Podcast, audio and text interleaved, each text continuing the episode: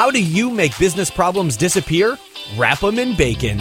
For business owners, marketing execs, and anyone trying to grow your business, pump your profits, and make more while doing less, welcome to Bacon Wrapped Business with Brad Costanzo.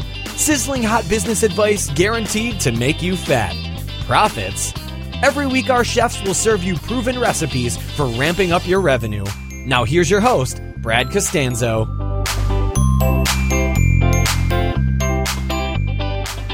All right, welcome back to Bacon Wrap Business. This is your host, Brad Costanzo, and I um, want to welcome everybody back. If you're a longtime listener, welcome all my new friends and followers to the show where you get to hear me interview some people that I think are just really interesting, doing cool things, and I get the privilege of picking their brain and giving them a platform to get their message out as well. Today is no different, but the way that this interview came around is a little bit different. So I got an email from one of my listeners who said, "Hey, Brad, my name's Dan, and I've been a listener to your show. And uh, you know, last week I listened to this, and I'm kind of paraphrasing. And I sold, I recently sold my e-com business for, you know, over millions of million dollars after growing it to two million in annual sales in the past four years. It was a wild ride. It got us some great coverage."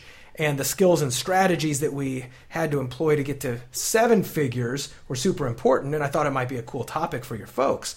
And then um, then he said his name, Dan Faggella. Is it Faggella? Yeah, you got it, man. Great. Cool. So you can hear my guest in the background right now. So immediately I was like, you know what, dude? Like, I, I've heard of this guy before. I like Dan Faggella. So I looked back through some um, notes of mine. I looked in Evernote where I keep everything. And I noticed that I kept an article. I Evernote saved an article written, I think it was a guest post either by Dan or about Dan from a site called Criminally Prolific, where it was just a little marketing article that, that was really useful. And I guess my elephant memory reminded me of that. I was like, dude, I, I think, like, your name looks familiar. I think you wrote this article. And he's like, I'll be damned. That is a good memory. Because that was literally like over a, at least a year and a half ago. Oh, no, that was like, that was, I literally think that was a three-year-old article now. Okay, sure. So you, you're like going serious elephant style. Yeah, I can't believe that I just remembered your name, but yeah. uh, welcome to the show, dude. Man, Brad, glad to be here, and uh, and it's funny that that uh, the name rang a bell, brother. That's a that's a pretty odd story. Absolutely. So today's episode may be a little short because I know we've got a hard stop here. So let's talk about uh, – so you had an e-com business. It was in the martial arts – it was in the martial arts field. Is that right? Yeah, kind of kind of the self-defense space. Yeah, that's the one that we just sold. So selling essentially instructional material and self-defense gear – Uh, on the internet, a lot of it kind of subscription-based. That was the company, yeah. Awesome. And then you sold that. Congratulations. Yeah. And then um, what are you doing now? Because it, just from our previous conversation offline, it sounded like you're into some cool stuff. You mentioned A I and marketing and how they intersect. And big time. Yeah. So the, the, the business that I, I grew that e-commerce business, Brad, while I was also running a media and market research Uh, kind of site in the artificial intelligence space. So I, I ultimately really want to get into uh, market research and uh, the business of sort of A I and artificial intelligence in general. Um, and the e-commerce company was just uh, a ticket to having a, a location-independent business where I could move from the East Coast out to San Francisco and I could sell it to have my own cash so I didn't have to raise venture capital. So yeah, so I kind of did my own quote-unquote raising of a seed round by selling for a million bucks for the e-commerce company. Like and now that. I'm out working on market research and A I, and a lot of my market research actually focuses on the applications of A I in marketing. So still very much in that world. Yeah, so let's talk about a couple of the applications in marketing for A I. And as opposed to getting into um, as opposed to getting into the market... The technical stuff, yeah. Well, well right? the technical or how a company like Uber would use it or somebody who's like yeah, way yeah, out of yeah, it. Yeah. How can the small to medium or, you know, what's happening for small to medium-sized businesses? What's on the landscape of how we yep. can start to use A I and, you know, effectively either now in our business or in the very near future? Yeah, what near are some future. of the exciting yep. things that, that's going on there? I'm like Great. completely curious about this. No, this it's definitely a cool topic. So um, the fact of the matter is at present, I'll give you the, the current landscape, and, and in uh, in two or three years, a lot of this is going to kind of heat up and shuffle forward in a big way, but I'll give you kind of the, the current lay of the land landscape. Um, A I in marketing is a little bit now more medium-sized businesses than it is small. Like I said, I think in, in the next couple of years, that's going to shift uh, a little bit. Um, the companies So artificial intelligence, just in a, a quick summation here, Brad, uh, generally machine learning, as it's called, is sort of the, the approach to artificial intelligence that's become rather popular and allowed for uh, a lot of interesting developments. I have an article kind of defining that term, which I'm happy to zing along. I don't want to bore people here. But basically, uh, these systems have to be trained on a lot of data. So in order to basically the job of A I in general, Brad, if I was going to sum up where does A I make a difference, um, in general, this is going to be optimization problems. So uh, optimization problems, or s- sometimes we could say like clustering problems. Clustering would be like finding related groups of buyers that have similar behaviors and buy similar products and upsells and behave in similar ways that you find in your data that maybe humans would never be able to pick out, but machines could say, hey, this is a definitive group. That's kind of more clustering. Most of what we uh, see in, in A I and marketing now is more about optimization. So what do, what do I mean by this? Um, what is the pricing that we're running for a specific ad? Which of the eighty versions of this ad do we display to which of these eighty sub-segments we're running it to in real time? So at seven thirty, this version cuts off because this subgroup doesn't buy anything after seven thirty, yada, yada.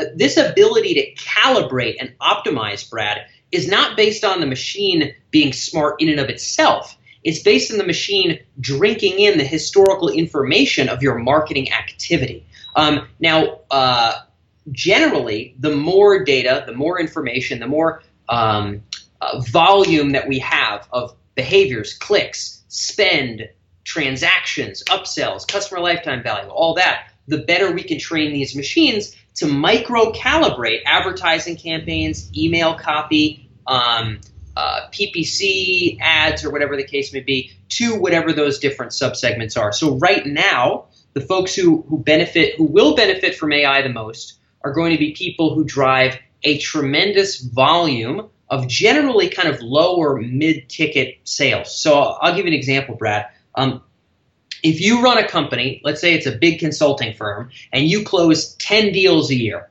and your ten deals are all ten million dollars deals. So you do like one hundred million dollars in top line every year with this consulting business. Um, that's a very poor candidate in general, Brad, for low-hanging fruit applications of A I in marketing sure. uh, today. Reason being, a lot of your conversations are going to be on the phone. A lot of your activities are going to be mailing people cards, right? This is like you're kind of politicking and networking and doing all these kind of non-digital things to get your conversions. And your number of conversions is very low. It's ten. Sure, you do one hundred million dollars, but it's exceedingly low. People who will do a lot better, and the people who are clearly leading the field, are like your Amazons of the world. You know, however many, what is, you know, two thousand transactions a second or something stupid like that. Um, they're selling such high volume. And, and even if we step down from Amazon, um, you know, we've looked at applications at, let's say, the Wall Street Journal. So the Wall Street Journal has so many subscribers um, that they're able to, uh, through through getting so many transactions coming through, so many uh, ads leading to so many pages leading to so many transactions,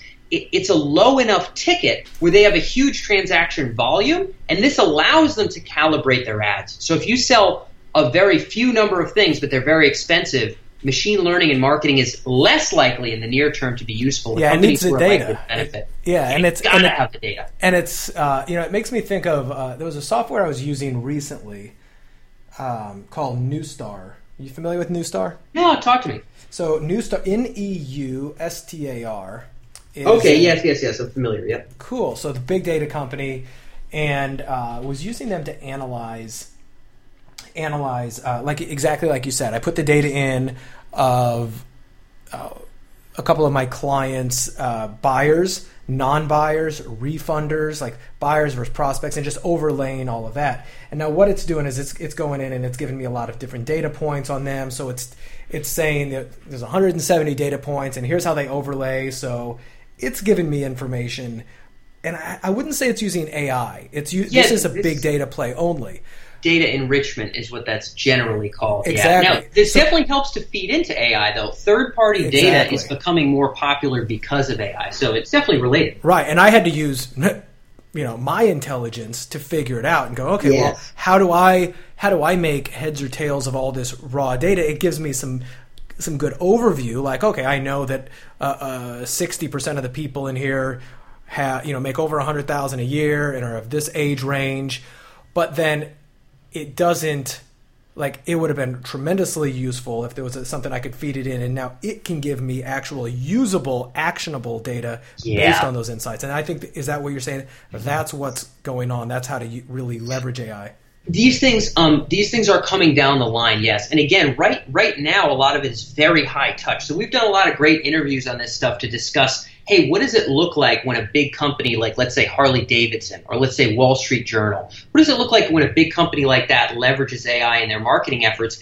And at at present, Brad, a lot of these applications really do involve some degree of in-house data science muscle and some degree of, you know, out-of-house data science muscle from these marketing companies, whether it be OptiMove or Vidora or a lot of the other people that are applying these kind of technologies to uh, to kind of the retail or, or commerce space. So it is still uh, the, like back in the old days, Brad. This is before I ever got into marketing. Um, a software like you know email marketing, like now we have AWeber and MailChimp and Infusionsoft and all this. Back in the day, let's say I don't know, fifteen years ago or something, um, maybe seventeen years ago.